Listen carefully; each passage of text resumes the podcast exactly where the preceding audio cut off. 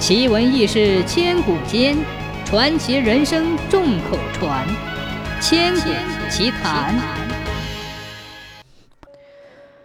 关于河北秦皇岛地名的由来，民间有这样的传说：相传秦始皇统一中国后，一心想长生不老。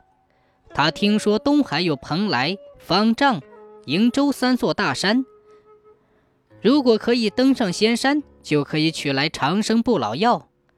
于是，秦始皇派了许多人前去寻找仙山，但是都以失败告终。后来，有个叫卢生的方士说自己可以取回仙药，秦始皇很是高兴，就赐给他许多财物，并选了碣石山东北的一个半岛作为其下海的码头。卢生带着二十多人乘船下海，寻找了很长时间，还是没有找到仙药。但是秦始皇却意外地发现，作为下海处的半岛是个非常美丽的地方。